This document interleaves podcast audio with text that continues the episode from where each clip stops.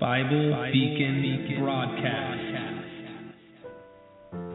As contemporary Christians, we try to understand what the Scriptures teach. Even with all differing interpretations and methods of interpretations derived at to the Scriptures, which could lead many to false conclusions. Here at Bible Beacon Broadcast, we challenge the listeners to test the scriptures in light of the revelation that God has provided. Looking at those men who come on the show to present their positions and why they believe what they believe. The question is, why do you believe what you believe? Are you coming to your conclusions because of what you've been told? Or is it what you have found in the scriptures that convicts you to hold to what you believe? We will have many guests come onto this program that will lighten up your minds and should create enthusiasm for the Word of God to go and open up your own Bibles. They do not want to handicap anyone to be ignorant, and anyone who listens should go and test these things according to the Scriptures. Be prepared. Be prepared with an answer from God.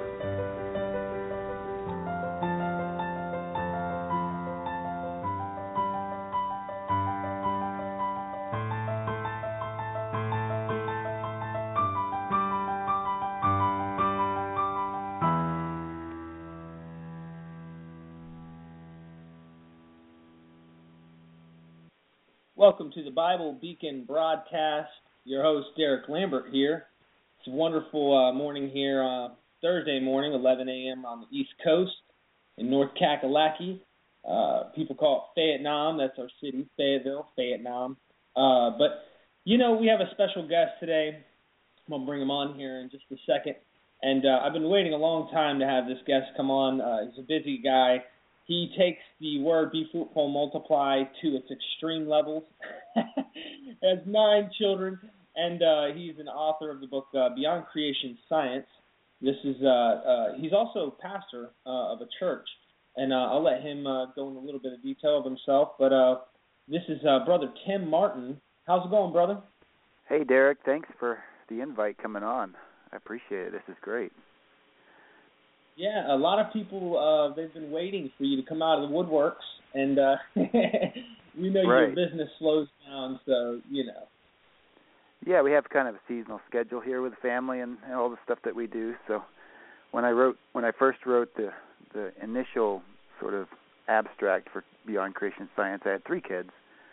And uh second edition in 2005 um working with Jeff Vaughn on that one a little bit because he came kind of came on as an editor at that point, and I had five kids at that point. So then, uh, the third edition, we we brought I brought Jeff Jeff on as a co-author, and he contributed uh, tremendously to that uh, piece of work, and and uh, so now I have nine children and a farm that I didn't have before.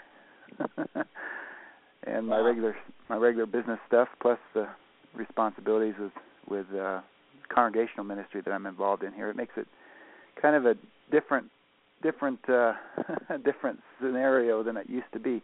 I used to have all the winter off. I could study and and write and and uh read books and kind of uh you know just play around with my own hobby type studies and now it's sort of like the winter, even though I live in Montana, where it gets really, really cold for a big chunk of the year, my work season's kind of bled into both ends, so it kind of cuts it cuts it back as far as time off to do a lot of that stuff. So I feel like I'm behind from now. For now, I I, I watch you guys, some some of the guys that are on the internet doing studies and research and talking about you know some developments since the book came out.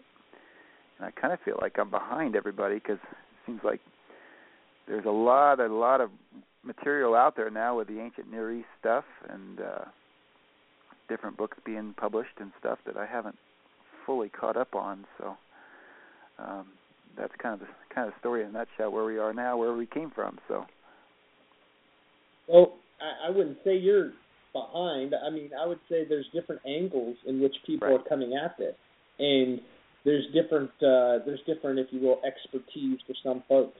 Right. Um, like Jeff Vaughn, he's to me every time I think of Jeff Vaughn, wonderful brother.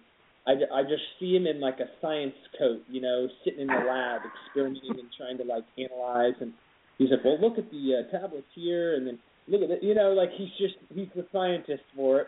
Then you have Luther Williams, which uh, Luther G. Right. Williams, I talk to him all the time. He's a numbers guy. You've got you.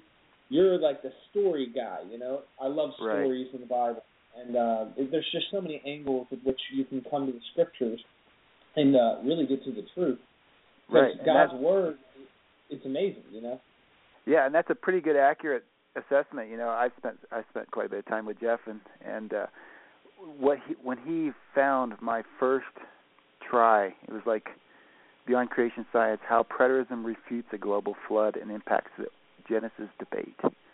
That was 2001. He found that on online on our church website, actually, um, sort of as an abstract. It was like, I think it was like 30 pages long, just just fairly small compared to what we have today.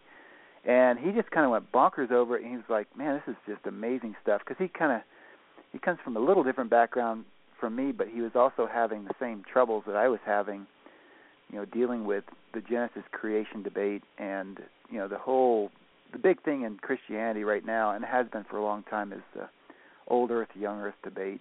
You know, how the Bible and science meet, and all that rigmarole that's going on, and people fight over all kinds of stuff. So he was kind of coming from that background. I was coming coming from the same thing, even though our church traditions were very different. We were very uh, much on the same page. So he came in and he was like challenged me on all kinds of stuff and asking me questions I had never thought of before. And it was kind of funny because at the very beginning, you know, he was at the at the point as a scientist, he was doing his work. He knew he knew what he was doing with his work, and he was studying his Bible. He was very much historically minded uh, with the, with the scriptures, very well immersed in the scriptures at the same time. So, you know, he was kind of at the point where I will never understand Genesis. I'm I'm just I know what it doesn't say, but I'm just at a loss for what Genesis is all about. And I kind of felt the same way. In fact, I mentioned a few things along that line in the first couple editions of Beyond Creation Science, and I said, "Look, everybody, there's been so many different tries at Genesis. It's almost disheartening because, you know, you look at all these different ideas that were out there. I mean, even like the gap theory, it was huge a hundred and something years ago. The gap theory was just big. You know, this idea that there's this gap between the original creation of the world millions and millions and millions of years ago in Genesis 1 and then this sort of recreation, reconstitution view of of the days of Genesis that happened relatively recently. And uh, that was very very popular 150 years ago. And it kind of made room for, you know, an old earth that nobody really questioned in the 19th century, uh, at least early parts of the 19th century. And um it left room for that and left room for you know a typical fairly literal reading of Genesis creation, um, more or less, dealing with physical stuff, and so everybody was happy with that. But but you look at it today, you know the gap theory is like almost gone. I don't even know if there's anybody out there, you know, actually supporting it and developing it scholarly. It's just like vaporized. It, people went either young Earth creationism, or they went to you know day age stuff, or they went you know all over the place. But but that gap theory is like dead. So I look at the history of it, and I think you know this is this is a pretty big deal. But I also see a lot of failures and stuff that you know that really doesn't work. That people have put a lot of time and energy and effort into, and and things that have captivated people's minds for decades, if not centuries. And you know some of it some of it it was interesting as a historical overview and how we got to the place we are today in the in the church, especially in America with all the you know scientific uh scientific culture that we have. And uh, so it's useful in that respect but it it just it blew it blows my mind to, to think about how much work has been done on Genesis. And, and it really doesn't look like to me that the traditional views are going to be able to you know reconcile you know one side convincing the other or coming to any kind of long-term uh, conclusion. So you know that was Jeff that was Jeff's and my work. We we kind of was pushing on. Okay, we we're now preterists here, and we start seeing uh, covenant eschatology. We start seeing this was predating the time we met. We were kind of both coming at it from the same viewpoint, but um, wait a second, this kind of changes everything. That was that was our thought and what we were mulling over as far as how the covenant eschatology, how the preterism view of a covenant context in in the end of the world, the last days of the old covenant order, with Israel at the center of that, how that would change Genesis creation. So that that kind of that kind of gives you an idea of where we how it kind of came to be. Yeah, I I remember listening to an audio uh, recording. Uh, by the way, if anyone's interested in, in hearing some stuff, man, you've got to go to Beyond Creation Science. Is it dot com? Yes, BeyondCreationScience.com is the site for the for the actual book, and it's kind of limited to that side of things.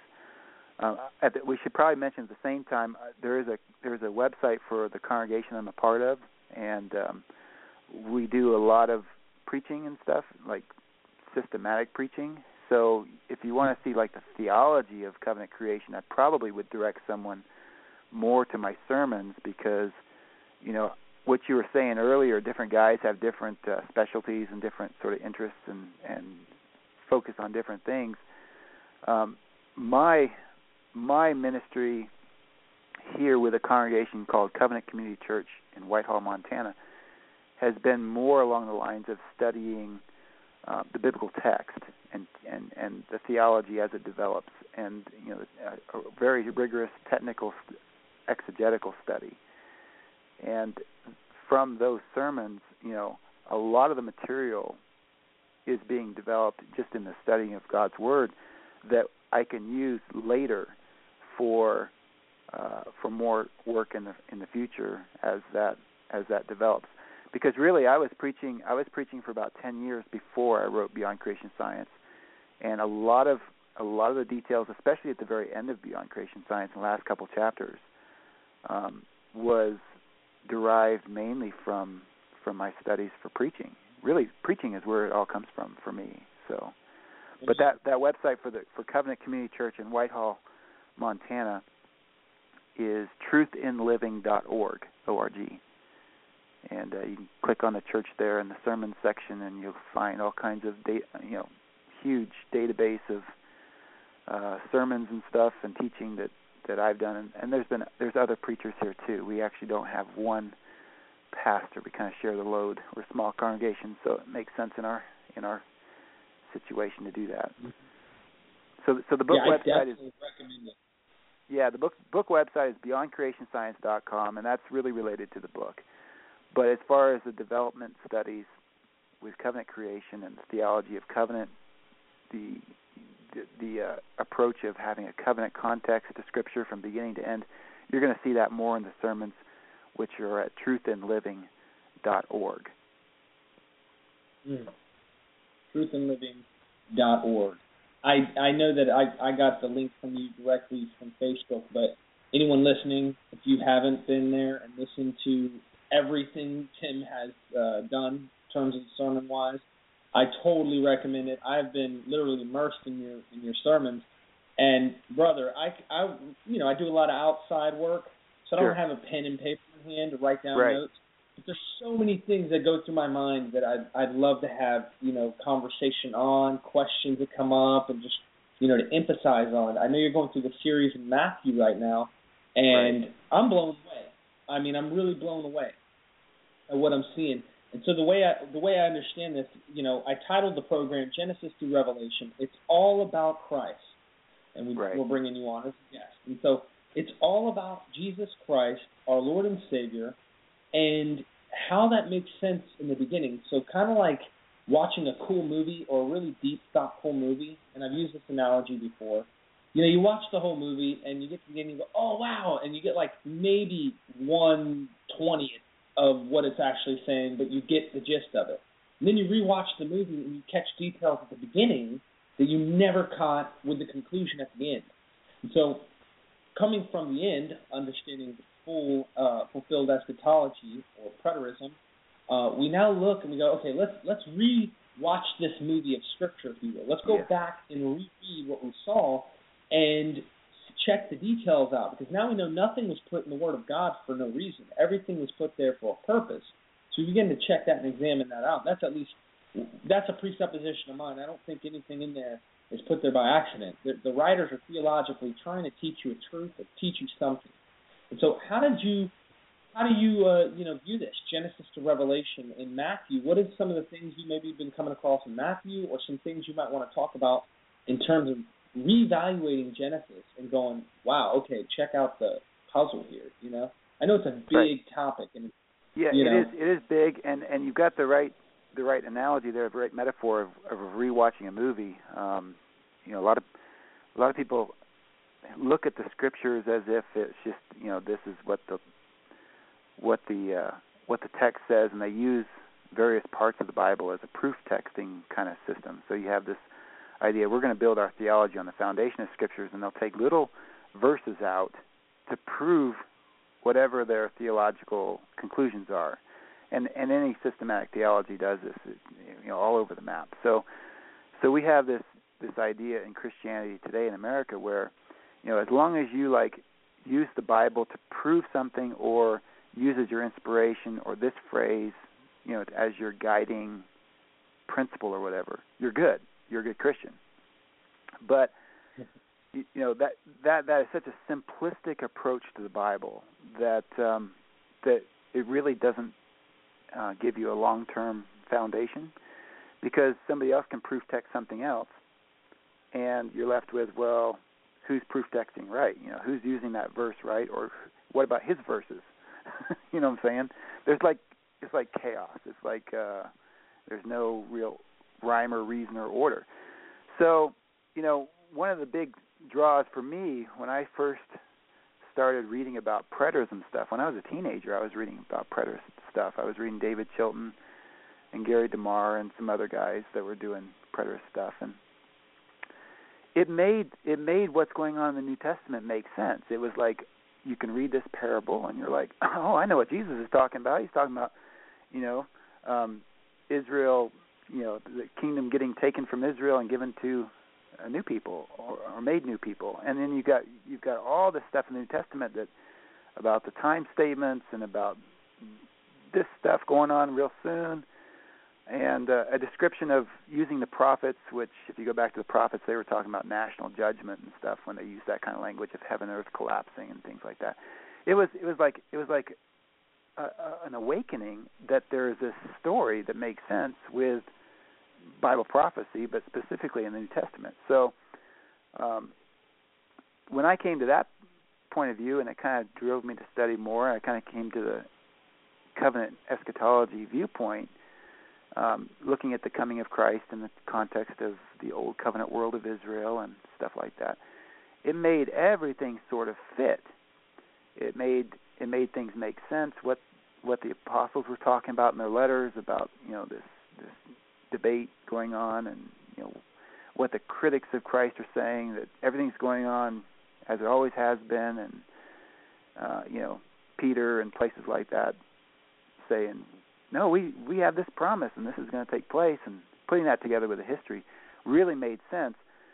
So I kind of came to the conclusion that there was this order that there was this what you say about this idea that everything's there for a reason it's because if you're looking at the story, then things confirm the story by making sense. And um, some of the some people have ta- talked about the Bible being high content literature.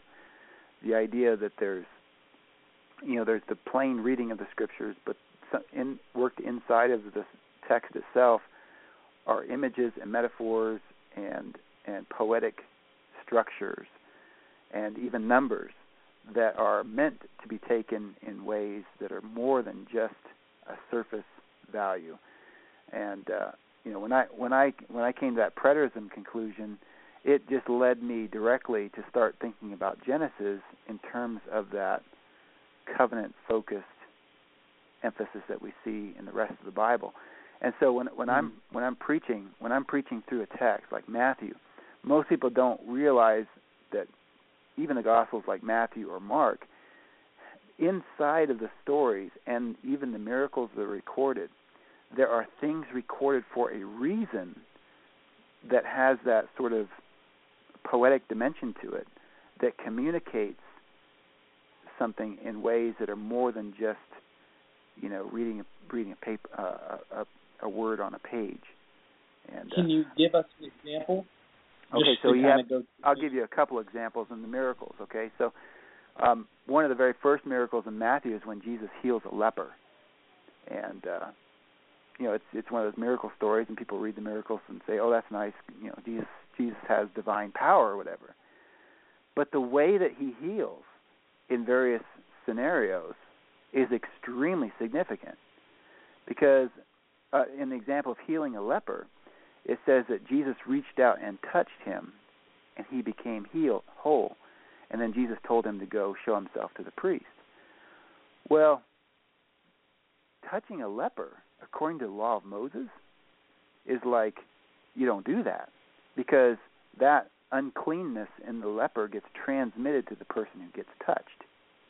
Okay, so if you're thinking about this in terms of Israel's history and Israel's law, you know, none of the rabbis would ever do that in Jesus' day. Nobody wanted to be like tainted by that uncleanness. But here Jesus is, and he touches the leper and makes him whole. And it sort of sort of shows the authority that that Jesus has to be able to touch the leper, and the uncleanness rather than flowing from the leper to him, the cleanness from him flows to the leper and makes him whole. So it just sort of presents Jesus as having this sort of authority over um, you know the the kind of management of death and and those things that symbolize death, like leprosy did, in Christ Himself, and it showed His authority and His power in a very poetic way. Um, and then you get like for then you can like if you read another healing. So I was just preaching through Matthew 11, which leads right into Matthew 12, where there's this debate in the synagogue about the Sabbath, and Jesus has a long discussion about the Sabbath and their understanding of the Sabbath. He goes to the Old Testament with David, uh, eating the eating the holy bread in the temple and stuff like that.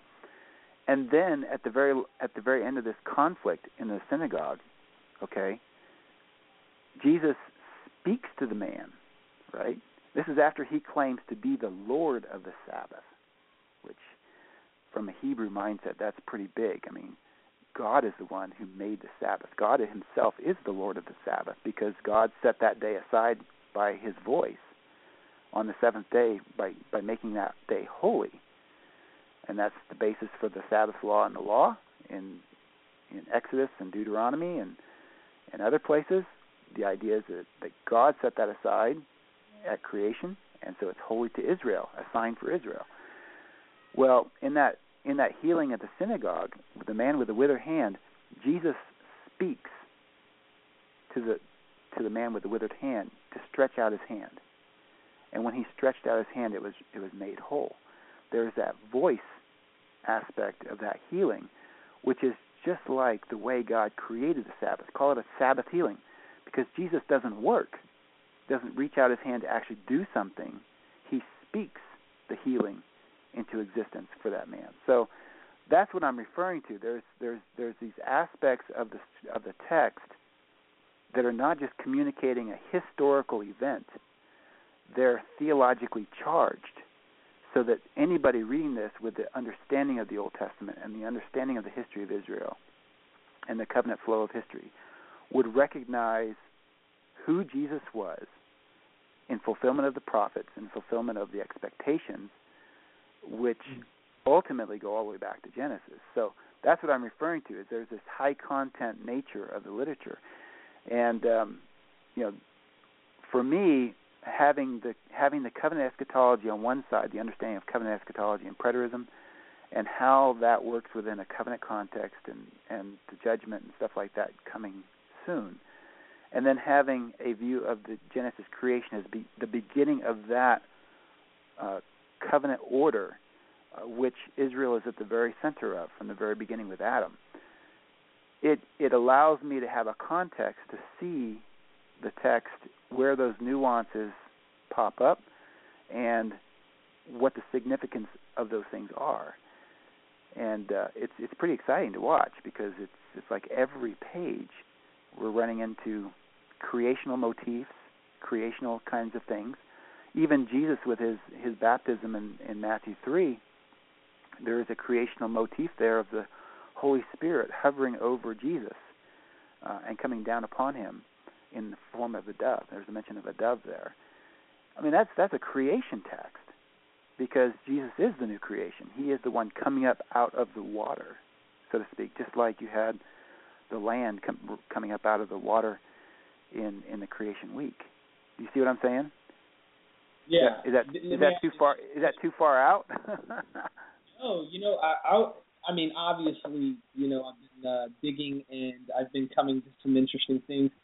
And you know, I, I've been reading Frank Phoebus and stuff, and just kind of talking to him here and there and I thought it was interesting. He might actually uh, jump on one of these days. Uh, you know, doing like every other week. He might host a little show.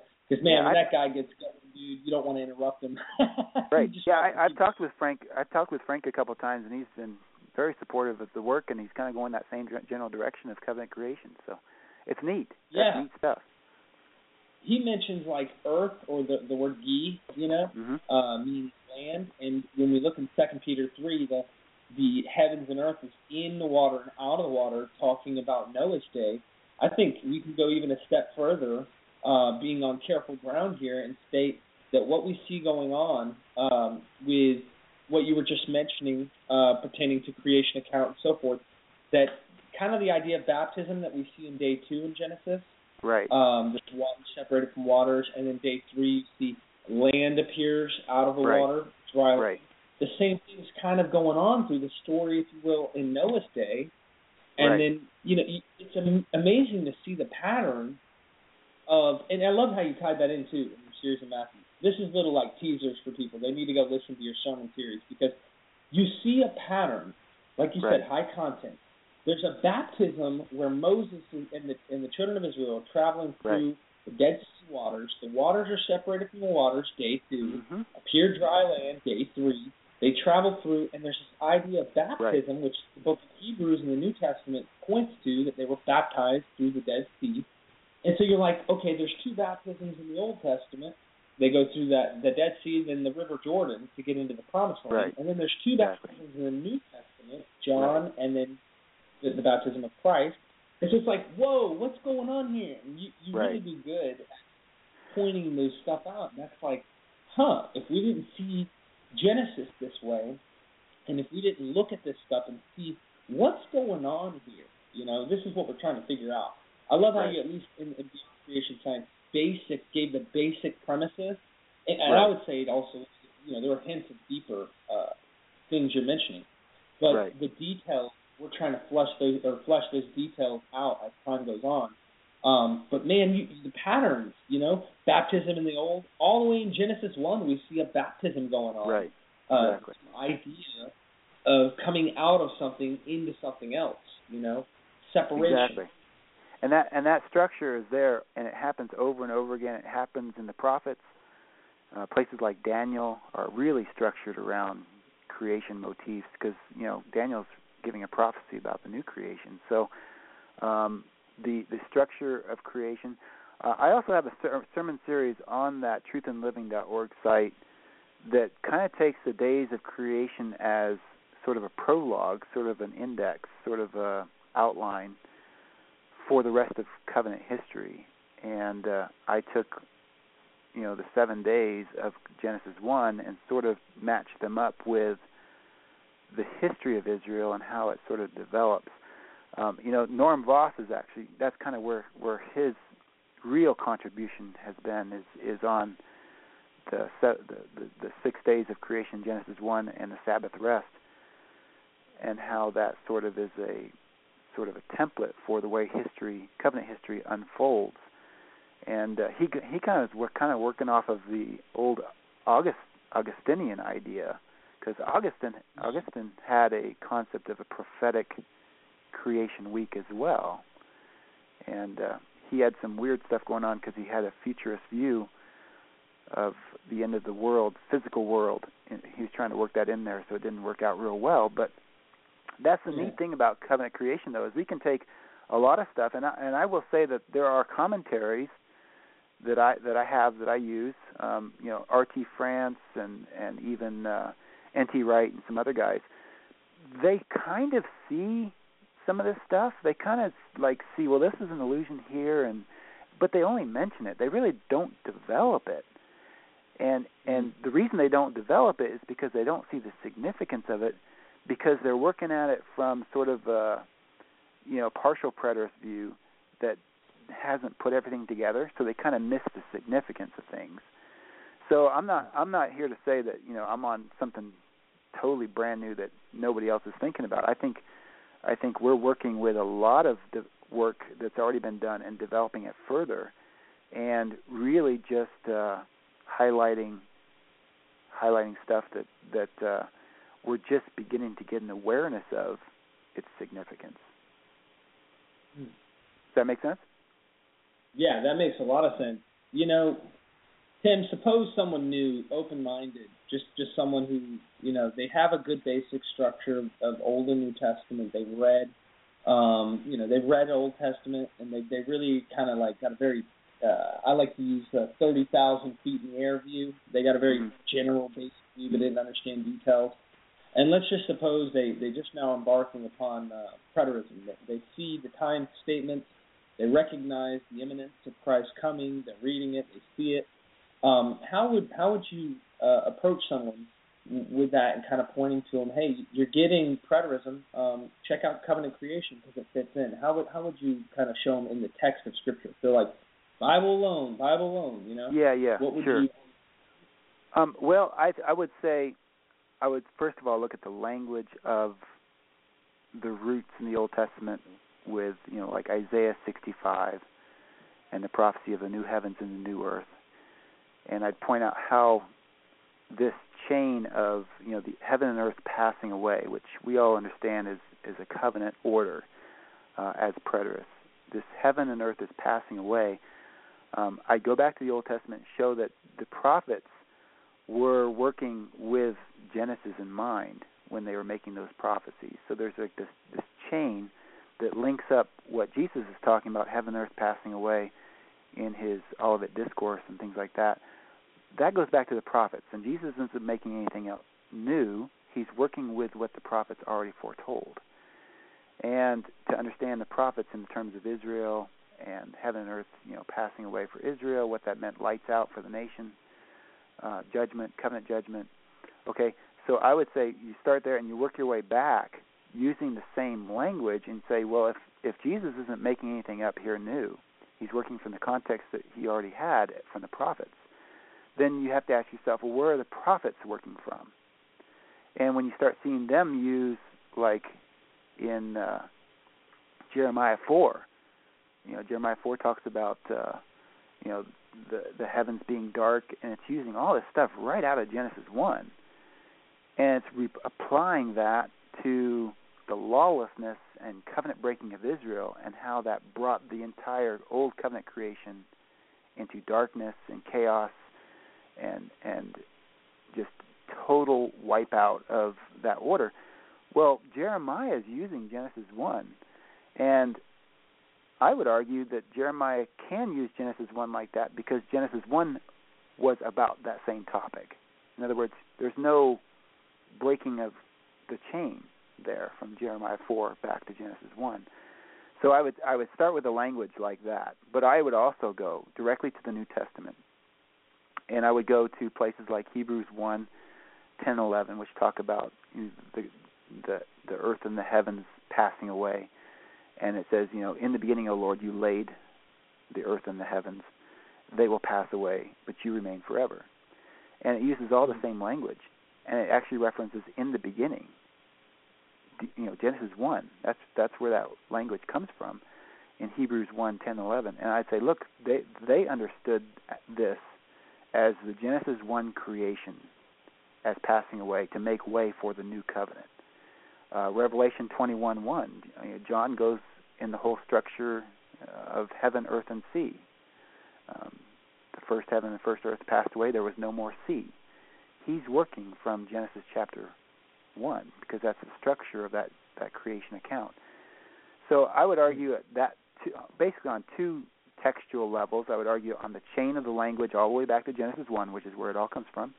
And then I would also argue it based on the explicit statement of the apostles who understood that the creation story was not about the physical universe because it's you know you can't have the physical universe passing away and be a preterist in the first century it just doesn't work but they understood that as a covenant order passing away. And I, I would even say Paul. You know, Paul goes and starts talking about, you know, male and female, and you know, um, marriage being a great mystery about Christ and the church. And he says, well, he, he talks about marriage, but then he says, but I'm talking about the mystery of Christ and the church, which tells you that the story of the the, the man and the woman in Genesis one is ultimately prophetic, a type of mm. Christ and the church because Paul does it.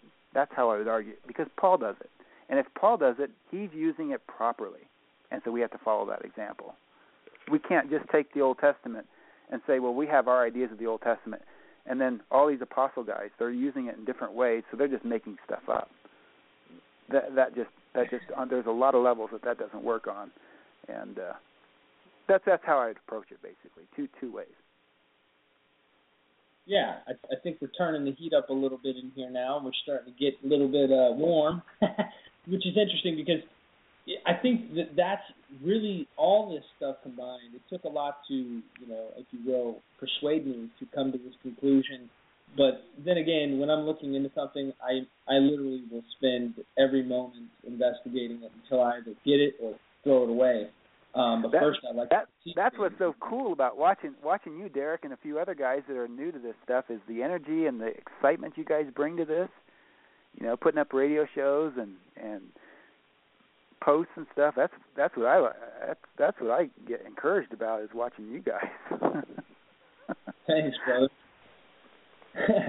well, you know, it's I mean, it's God's word that really um keeps getting me going. It's just the best story I've ever heard. You know, God's word is is the best story there is. It, it's right. so deep and enriched with things spiritually that I know why it makes so much sense to why they missed it, why the Israelites really missed it in so many ways. And you know, it was interesting because now that I'm seeing these things, I'm seeing this, if you will, high content uh, spiritual structure within within a uh, within the structure of what's being written, kind of like you might say, well, the the miracle at Cana, you know, the six uh, water pots with the, right. you know, the miracle he committed there and all that. Well, really, in a deeper sense, that whole miracle is foreshadowing the marriage between Christ and the church. But right. most people miss that. They think it just, oh, well, it's just a, a wedding he came and wow, he turned water into wine.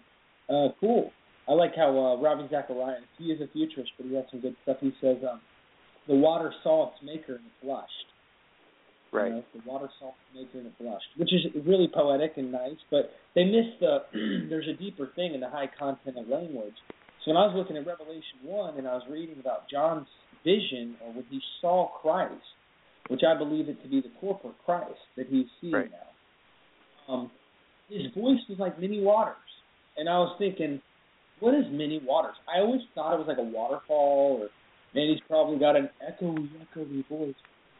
I had no clue. You know, I said, what does this mean? You know, and then I started looking at the many waters, and I started mm-hmm. looking in the Book of Revelation, and it's right. nations. Right. It's nations, tongues, tribes. It's it's it's like wow. So now he is speaking, you know, through people all over. This is this is the all the nations, tribes, tongues, kindreds of the world that are speaking, and it's Christ who's talking through them. And mm-hmm. there's a lot going on there, and it's much deeper of course, that's Revelation, and I love yeah. what you did in the BCS book, Beyond Creation Science. You showed the similarities between how the structure of Genesis is written and the way that Revelation is written, and it's divided up, just like Genesis Genesis one is divided up. But we're getting we're getting hotter because I love how you connect those dots. I remember you talking on a broadcast about um, Jesus calming the the the stormy sea. Right. He calmed the sea. Now, th- there's so much going on in that story. I just thought he was in a boat, you know, and just calmed the sea. And wow, he has power over the sea. That's it. But there's more going on in this story. Yeah. And that's, that's a great story. Uh huh. So if you want to share like some some more of this stuff, because that's that's what gets me going, brothers. Connecting okay. those dots wherever you want. You don't have to start there. If you want to, you can. Whatever. Well, let's go back. Let's go back to the to marriage at Cana because that's that's a great example of how this structure works. The marriage at Cana is in John two, all right. And if you go back to John one, John one opens with "in the beginning," all right, and that gets everybody's attention. Okay, so you have John 1 opening with the same phrase as Genesis 1. And then if you read John 1, there's going to be stuff going on in John 1 on various days. So this day this happened. And he talks about the word becoming flesh. He talks about uh well he uses the you know the, the language of, you know, um through him all things were made, without him was uh, nothing was made that has been made. So it's a creation motif in John 1. But if you read John 1, you're going to see that there are actually days going on in the ministry of Christ. And if you count them, you it leads you up to day 6 in John 2, which is a wedding. Mm-hmm. Perfectly matching day 6 in Genesis creation where you have the man male and female being created. So even that even that that wedding at Canaan fits within a structure. If you look real carefully at John 1, you're going to see the whole creation week unfold to that sixth day, which culminates with the wedding at Cana. The uh, the example that you gave about um, Jesus going across the sea, there is uh, some interesting connections to the story of Jonah in that. I believe I believe that was Mark probably, probably got that from the Mark sermon that uh, that I had that in that text. Um, Jesus is asleep in the in the bottom of the boat, just like Jonah was sleeping as the storm began in, back in the story of Jonah. Um, all the disciples are terrified of dying, just like the crew in uh, the story of Jonah was terrified of dying. Wow. And um, and the story of you know Jesus standing up and speaking to the wind and the waves and making them perfectly still was a miracle, but it was a sign that was going to prepare them for what happens next in the story. Because when Jesus sails across the sea, across, I believe it's the Sea of Galilee there, when he gets to the other side, that's a Gentile region.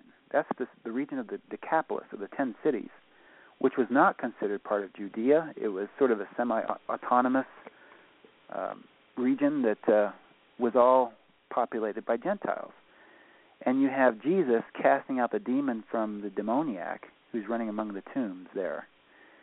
And Jesus speaks, casts out the demon, and settles down this particular crazy individual in a Gentile region. So the sign on the lake, the sign on the sea, prepares them for Jesus going to a Gentile area which Gentiles are always sea. They're always uh, symbolized by you know the chaos of the waves and the up and down and and uh, uh, just just the darkness and the the uncertainty of the sea sort of fits with the Gentile nations if you think about the history of Israel in Old Testament.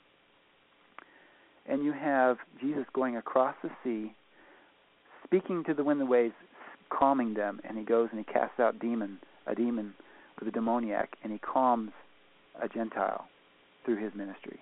And that, of course, hmm. prefigures what's going to happen with the gospel going out to the Gentiles and and things. Even in the ministry of Christ, even though he was focused primarily with Israel and his ministry to Israel, um, there's always these hints that that uh, it's not going to stay within Israel.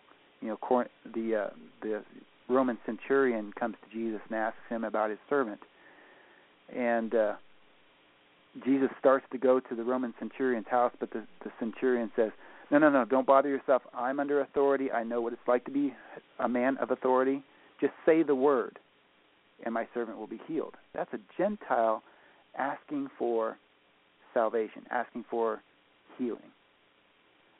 Mm. And from that hour, the servant in the in the in the uh, the servant in the the centurion's household is healed. And in that text in Matthew, what Jesus begins to talk about at that point in time, he says, he starts talking about the great banquet with Abraham, Isaac, and Jacob. And he says that in that day many will come from the east and the west. In that in that context it would be, you know, Babylon, Persia would be east, the west would be Greece and Rome, and join Abraham in this feast. So so even mm. in the ministry of Christ there is you know when he when he's dealing with a centurion he understands that legal jurisdiction of a Gentile there. And he begins teaching about the coming banquet of, of Abraham, which the prophets foretold in Isaiah. And he talks about others being gathered there with Abraham, Isaac, and Jacob, which would be Israel, right? So he's teaching mm-hmm. them about all this stuff and preparing. He's laying the foundation, the theological foundation for later in the New Testament when you have, you know, Gentiles coming in and the and the Jews wondering what to do with these people. Do we make them get circumcised? Do we make them, you know, eat kosher? Do they have to stay away from unclean foods? And can we eat with them? Becomes a big question too, because of the traditions of the elders about not eating with Gentiles. So this stuff is woven into the stories, and it's it's it's not. You know, a lot of the scholarship looks at this as if, you know, Matthew is a is a Jewish book and Paul is a Gentile book, and you know they're at totally different views. I mean, Paul's just making new stuff up and is contradicting everything in Matthew. No, not if you read the story. Not if you read the story. It's right there. It's just there's this development of what this means as the fulfillment sort of unfolds. Um, so that that's the kind of stuff that I that I work with. But that that kind of stuff is all the way back in Genesis with um, you know the stories in Genesis. Uh, we we tend to have a pretty high fixation on the Old Testament um, Genesis view of the fall, like in Genesis chapter three, and that sort of dominates modern Christian theology, systematic theology, because kind of that's where everything begins. So, you know, we have prophecy in Genesis 3:15 that everybody recognizes as prophecy, but uh, for some reason we're supposed to take the rest of Genesis creation as literally. And it just doesn't make sense, even w- with traditional theological terms. That uh, if you have prophecy in Genesis three, there's something else going on here that's that's much more covenantally oriented. But you look at you look at our history of, of Christian theology and, and the American scene, we make a big deal about Adam's fall and of course Eve being tempted and, and et cetera. But in the story, of Genesis, that is a recurring pattern and theme with virtually all of the patriarchs in Genesis. So, you know, we all know the story about Eve giving Adam the fruit and tempting Adam after Eve was tempted by the serpent and things like that. But there is kind of there kind of is another fall with Cain and the story of Abel and the idea of being, you know, Abel or Cain being driven from driven from the presence of God, there is kind of another fall story. So you kind of have two deaths there, and that kind of sets the scene for the New Testament idea of two deaths going on.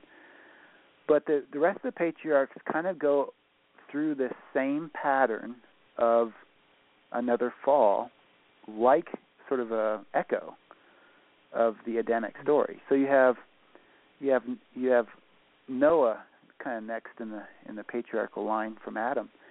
And Noah is considered righteous. He finds grace in God's eyes, and he, you know, we, we have the whole flood story. But after the flood, when you know he goes out, he's he he's represented as being in another garden. He's in, in a vineyard, and he makes wine and he gets drunk.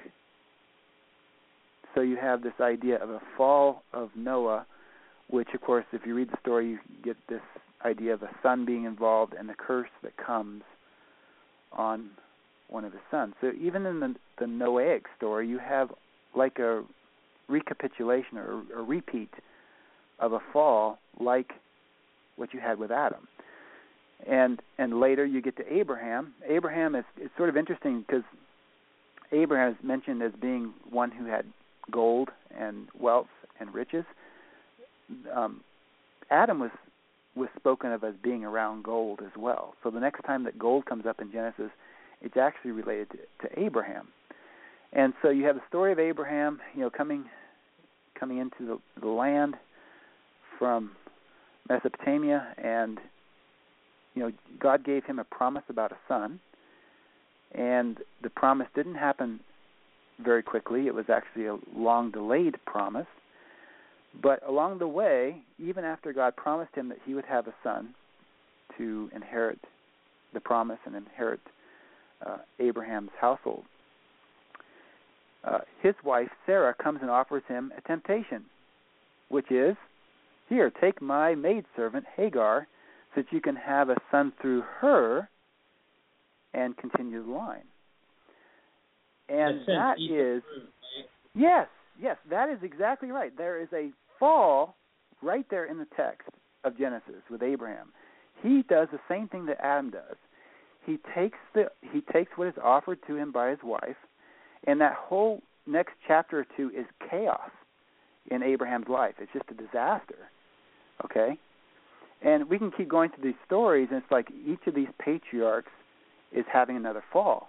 And it's not so much that that that Adam is everything, it's that Adam sets the tone for what all comes to take place in the story. Well, you keep working your way through the book of Genesis and you end up getting to the story of Joseph and and this is this is where the neat stuff starts kicking in because most theologians, most um, commentaries will say Joseph is a type of Christ, and they'll say, yeah, he was thrown in the pit, he was brought back out, he was raised to the right hand of Pharaoh, the king who was ruler of the world. Oh, great pictures of Jesus Christ. But if you read the story of Joseph, what stands out about Joseph in comparison to all the other patriarchs is that there's nothing ever bad said about Joseph, right? I mean, he has visions, he has dreams of you know the, the stars of the sky, sun, moon, and stars of the sky, being his family, and wheat in sh- in uh, shocks being his family. So you got heaven and earth there in his visions, represented by the elements of heaven and earth.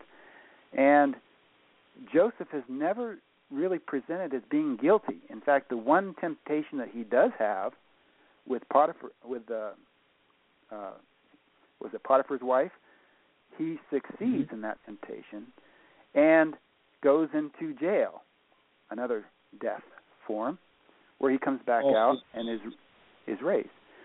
So what you have with the story of Joseph is sort of the break in the line, sort of the perfect patriarch in a way that none of the other patriarchs were before him.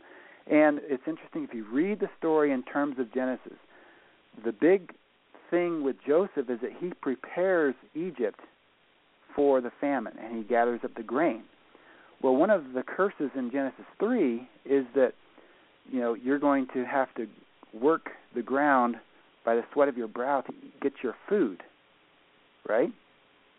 And so the story mm-hmm. of Genesis comes to full fruition with Joseph, who is raised to the right hand of Pharaoh, and he gathers up the food so that when the drought comes, when the famine comes, Joseph is instrumental in bringing food not just to Egypt, but to the whole world, because all the other mm. nations had to come to come to to Egypt and sell their possessions and sell themselves and their land in order to get the bread that Joseph was instrumental in presenting. a lot of people read that story and they're like, why is he working for an evil king over Egypt or whatever?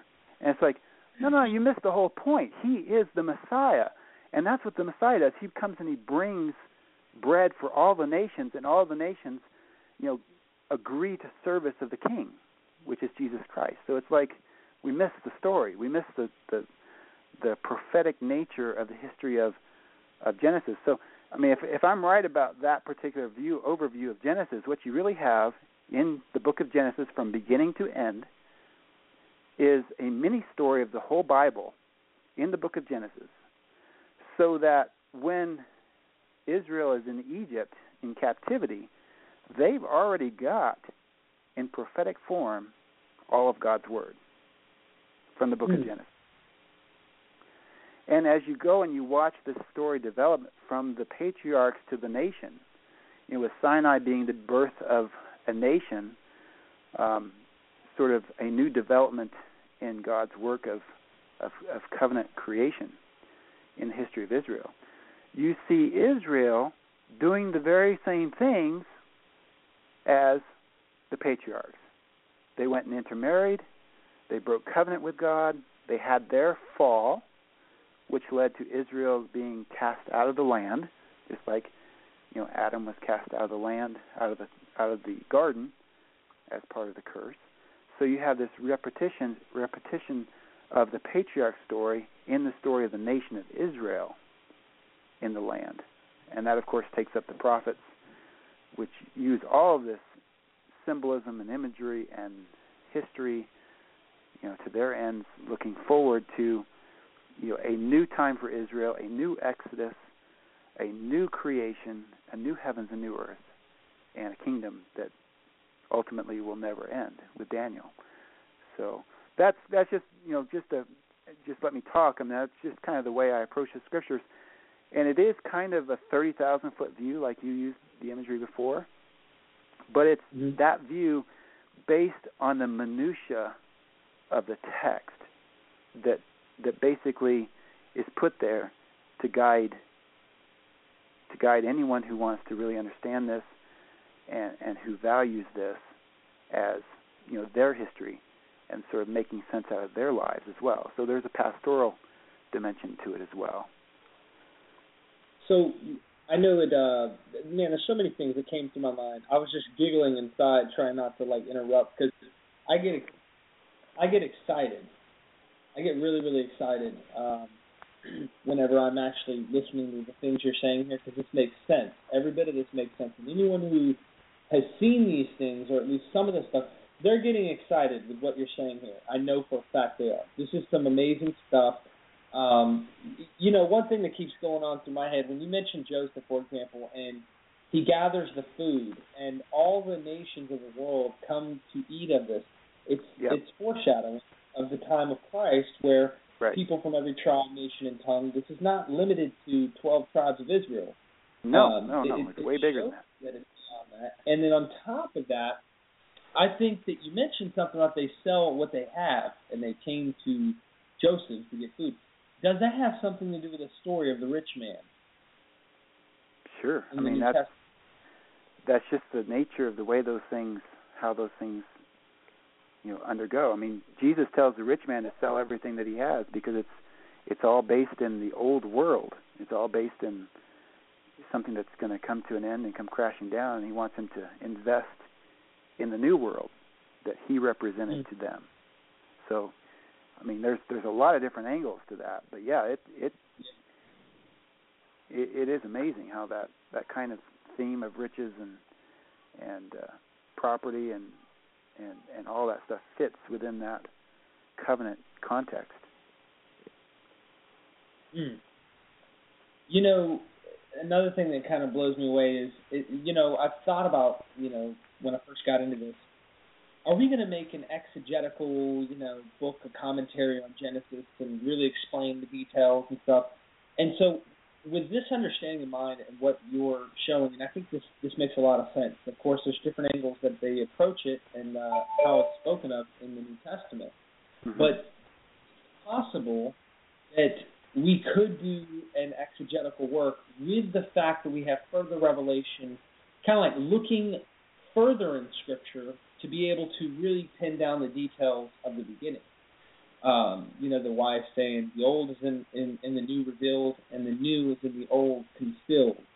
Um, you know, just looking at Genesis 1 1 and trying to exegetically interpret that apart from the rest of Scripture, it wouldn't make any sense without the rest of Scripture. And so right. you can't just go, well, let's just uh, focus just on this. You have to use the rest of Scripture to really understand, you know, what is going on, no matter what. Exactly. And so, do you, you know, is it possible to do something like that, exegetical um, commentary, if you will, but using the rest of Scripture to shed light on what's going on earlier in Scripture? Right, and I'm I'm seeing more and more attempts at sort of working out the the details of the imagery that's used in Genesis one, and even later in you know Genesis two in the garden scene, and what takes place with trees and animals and stuff, and and uh, I I I'm always very interested in those details, but I think we're so early in mm-hmm. in the whole study and what this means. Uh, we're just now getting into the ancient Near East stuff, which I I think I mentioned John Walton. Well, John Walton wrote a book called The Lost World of Genesis One, and uh, I found that book to be revolutionary. Um, it was kind of unfortunate because we got done with Beyond Creation Science in December of 2007, published it, and his book came out. I believe it was in April or May of 2008. We missed it by like three or four months, four months, five months, and uh, it was just like I just I can't imagine what we could have done if we'd had this book earlier because he really shows the ancient Near East context and cultural mindset of creation and how they viewed creation. It would have been it's it's a tremendous help. I recommend everybody to read that book if you're interested in mm-hmm. covenant creation. I have some differences with John Walton, but it's just such a big step forward that it I I can't recommend it highly enough. So I think we we've got the study of the scriptures, but we also have the historical context that's going to take a while for this, you know, ancient Near East type of studies to to come along. We've only known some of this stuff. Some of this stuff is archaeologically, you know, basically brand new, the last 150 years or so. I mean, they, this is stuff that they're digging up still as we speak, and they're finding records and, and writings and things that, um, boy, I mean, it has tremendous implications because we understand that to understand, you know, Jesus in the Gospels and the story, you kind of have to understand Greco-Roman culture as well as Israel's history, and of course, Israel's history is all bound up in the development of Greece and Rome. So there's a lot of things in the New Testament, sayings, imagery, metaphors, allusions, that it helps you very much to understand Greece and Rome. And I would say it's even more of the case uh, when you get into Genesis because it really sort of gives you it gives you sort of a context to, to understand some of this language. But but even that being said, I don't know how far all of those details are going to be unwound into exact conclusions at the detail level because you know there's a lot of stuff even in the book of Revelation that preterists know about and understand. We understand the, the book of Revelation and the structure of Revelation fairly well. Um, David Chilton's Days of Vengeance is is really good at sort of developing the unfolding of the book of Revelation, and the imagery. But you know, there are still some things in the book of Revelation that I'm not so sure I'd be dogmatic about taking one way or the other. Um, within the context of Israel's uh, Old Covenant Israel's end, I think it's pretty obvious. But but how you take specific imagery in the Book of Revelation at various points, I don't know that's really all that important. And there there may be some things that are left over in Genesis that um, if if we do come to a conclusion on that down the road, it may be a while, and there may still be some loose ends rolling around. Um, but um, that's kind of my view on it. I think I think we're very very early.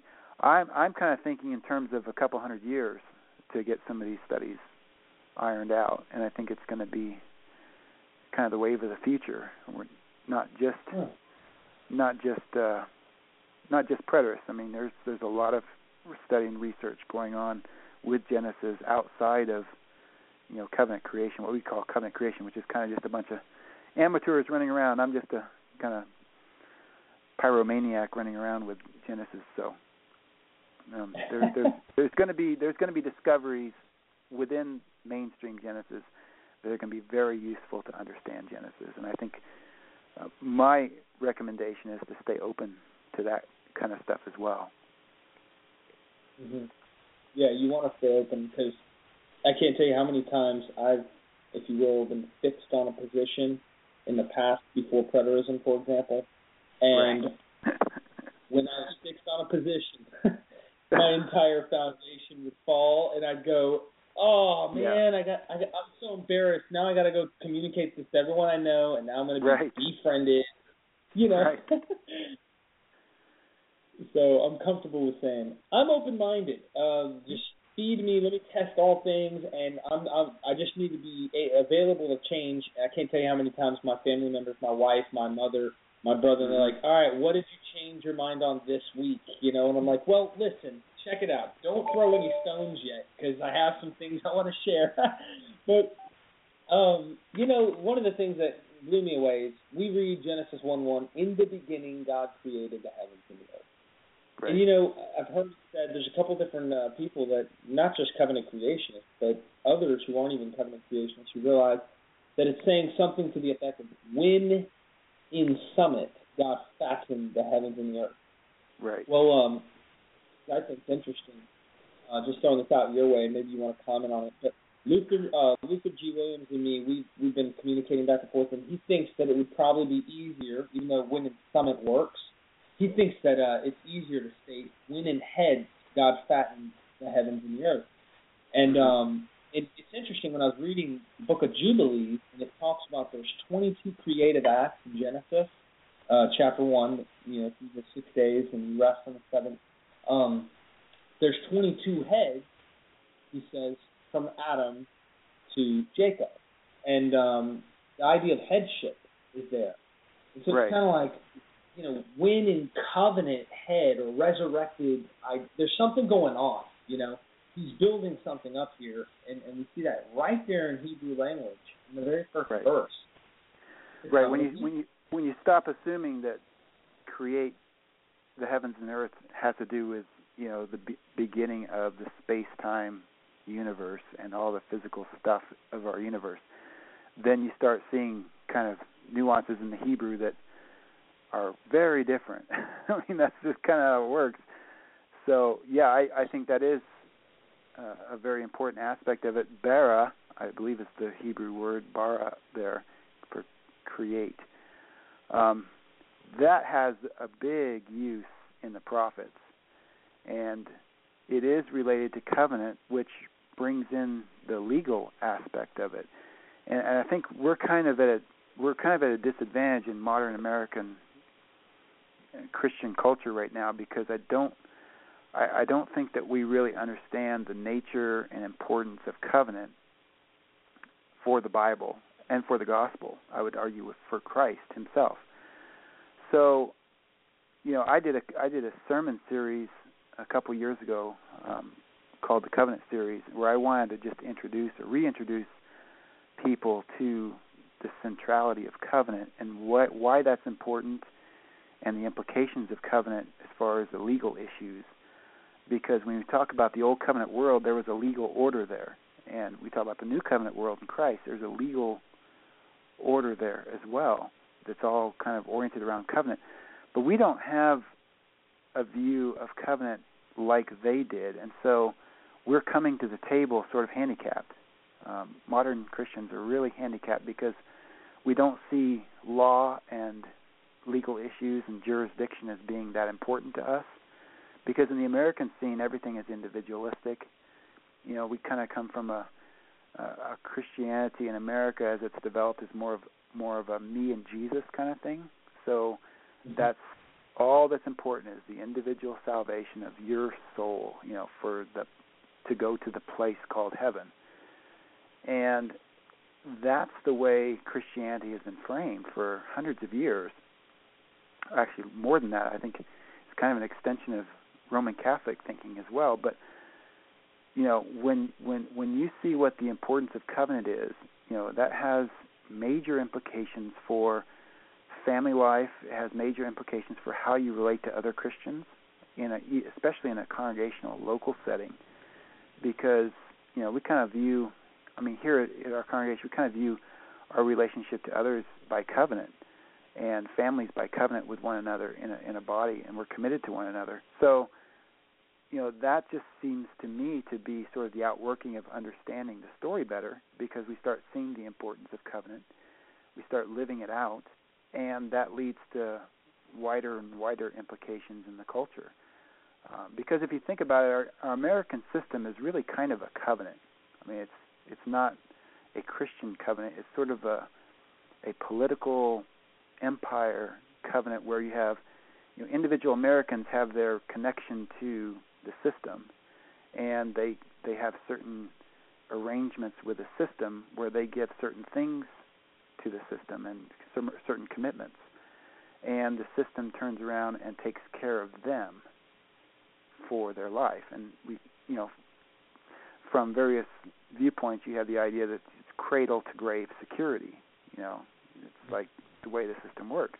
It's very covenantal, but Christians don't recognize it that way because they don't see the gospel itself as the true order of covenant blessing. You know what I'm saying? So yeah.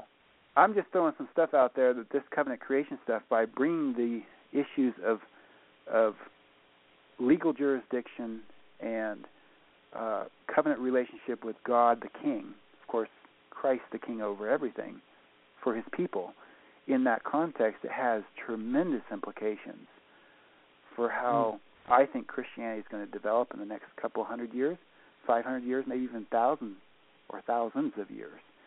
And I don't think that we really understand how profound um, this covenant eschatology really is. I don't think we understand the the unbelievable implications that will take generations to work their way out. But um, you know, if it's if it's an accurate approach to the Bible, those implications will be worked out over time. Uh, that's the that's the nature of you know consistency of you know forcing the next step into people's studies and into the way people live based on their beliefs. So that's kind of where I'm at with covenant. I think that that's a study. To me, that's sort of like everything because um, you cannot talk to American Christians about covenant eschatology with their mindset of individual salvation as being mm-hmm. everything that the Bible is about. There's there's no compatibility there because they're talking about you know getting saved to go to heaven, and everybody's going to be in heaven at the end of the world, and the rapture is going to come take us away, or the, the, the great white throne judgment is going to inaugurate the eternal state. Okay, you cannot have a discussion with them on those presuppositions.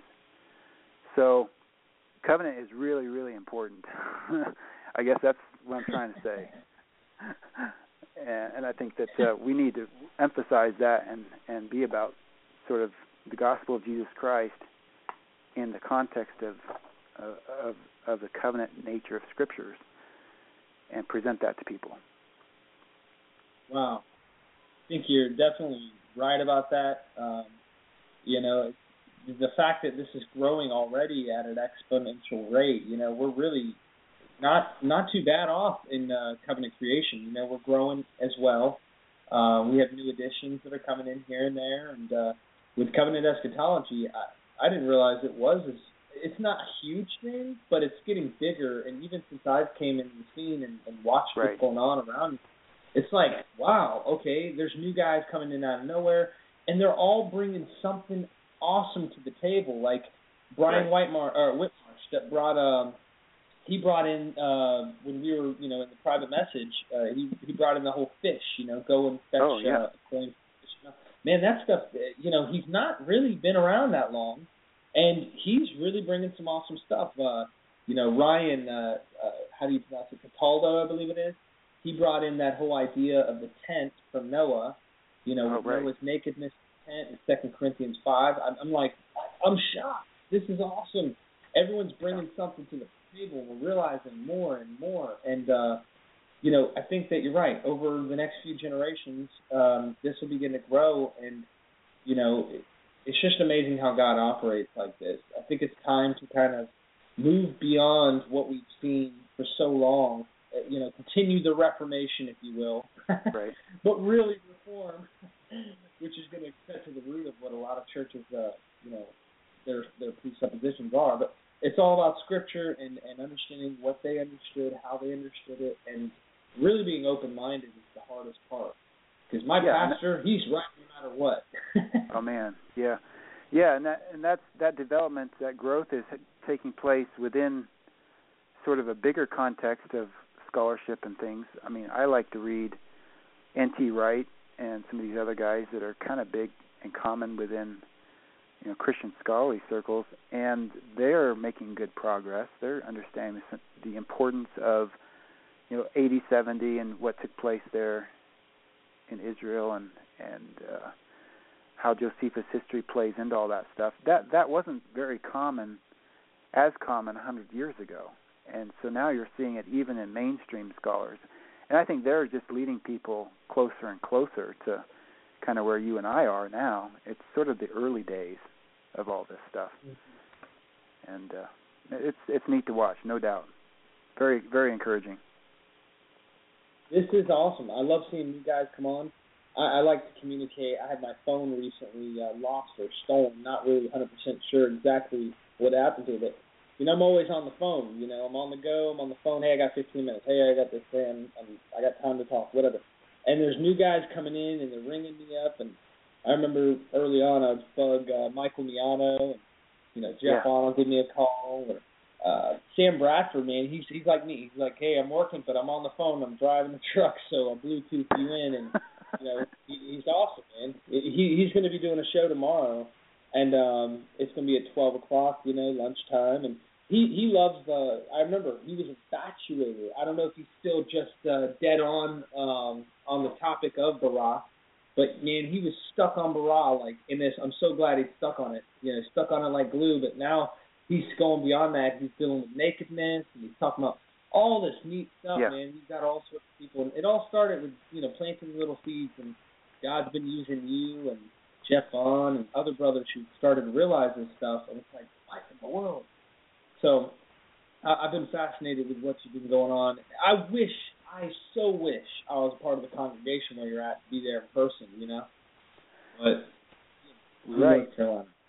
We hear we hear from people all over the world that that kind of tune in to our sermons and kind of watch our website. So it's it's kind of neat because uh, I mean it's kind of it kind of rattles me in the back of my mind because I'm working within a small congregation. We've got you know eight ten families here and a bunch of kids and stuff, and most of us here are homeschoolers and stuff. We're doing our own thing, but I get emails every once in a while from around the world. It's like, man, we we love your sermons and uh, the other day there was something not working on the website, so out of the blue we got this email. Hey, we're wondering, are you guys okay? Because we haven't seen anything updated recently on this sermon series, and we're really missing it.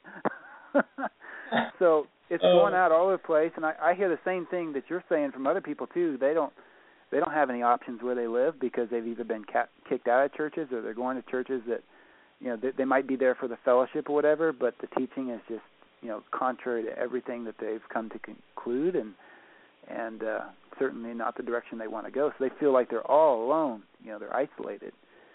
And there's not a lot of there's not a lot of churches out there that are you know willing to teach covenant eschatology or, or even talk about preterism. So um I, just feel I feel like we're kind of point the tip of the spear. We're kind of the beginning wave and I think that there will be more um congregations that are formed in the future. And I, I recommend to people to to you know put the effort into starting something up if you can. If you can get a couple families together for a home a home church or a Bible study or something, that's that's really how this congregation came together. It was started off as sort of a a Bible study in somebody's house. I mean, it was it was that's really where it started. So, um, but that wow. that's that's going to be I think that's a that's a big that's a big task, but the rewards are very, very good um, for for for committing yourself to the long haul. So, if anybody's out there thinking about that, I I would definitely highly recommend them to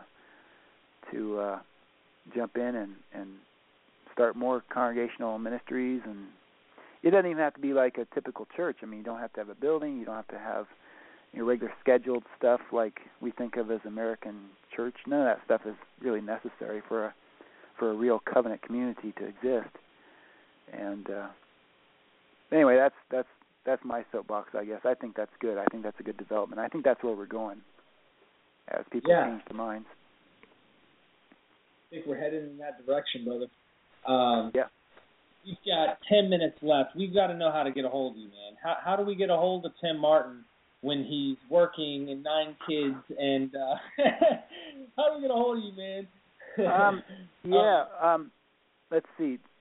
Uh, my my email. The best way to get a hold of me is by email, and uh, I only see that every maybe once a day or so. So it's not like I'm walking around with a smartphone. I generally and my work doesn't really allow me to kind of be distracted like that. So um, my my email is uh, middle knowledge. That's two words put together. Middle knowledge at gmail dot com. And uh, they can email me that way. You can also email me through the beyondcreationscience.com website, and uh, that email is beyondcreationscience at gmail.com. And uh, I don't check that quite as often, but I do check that, so I can be reached there. If the people want a book, they can uh, copy of Beyond Creation Science. Just let me know. We can talk about it. I can send them out. I don't have very many left. I'm down to a few hundred of the physical copies, but um, when we get when we get to the end of those, we'll probably make a decision on some other things too about you know making it more widely available. But and you know there's going to be some work in the future at some point in time. Um, I I don't know. There just seems like there's so much going on out there. It's like I'm almost overwhelmed trying to watch it with a limited amount of time that I have. I mean, there's there's some pretty neat stuff out there. So awesome, brother. Well, dang, I, I know um, we want to have you back on. Uh, I know you need to check the schedule and everything, and uh, let me know. But um, you know, I love the program, and we just kind of went at this for those who are listening. We just kind of went at this with no, you know, I had right. no written anything down. We just went off the top of the dome in our minds. Said, let's just go with the flow. And um, if anyone who's listening has any questions, topics, things like that you might want to bring up for Brother Tim, um, I'm sure you know we'll be more than happy to cover that on the next show and uh, go into more detail. Yeah, uh, that'd be you great. Want to say anything? Yeah, you want to say anything before uh, we end this uh, episode, brother? No, just uh, if you're interested in the sermons and how and how uh, teaching from this perspective works, um, the the Covenant Community Church website is truthinliving.org, and just choose Covenant Community Church on there and go to the sermons, and you'll see big sections of uh, exegetical sermons. And then the Beyond Creation Science, uh, that's beyondcreationscience.com, which is related to the book that uh, is specifically oriented toward the Genesis debate and uh, where Christians find themselves today. But that's that's really all I have for, for people that want to investigate and study it out further. Thanks a lot, brother. Well, ladies and gentlemen, Tim Martin, God bless you, brother. Um, I really look forward to the next time we get on. That sounds great, Derek. I appreciate your invite. Definitely, brother. Well, uh, I will uh, give you guys a time and date, and we'll keep you updated on Facebook, letting you know when the next uh, broadcast we'll have with Tim Martin on. And uh, you heard it from here. Bible Beacon Broadcast your host, Derek Lambert. All right, brother. God bless you, Tim. Take care, Derek. We'll see you. See you, brother. Bible Beacon Broadcast.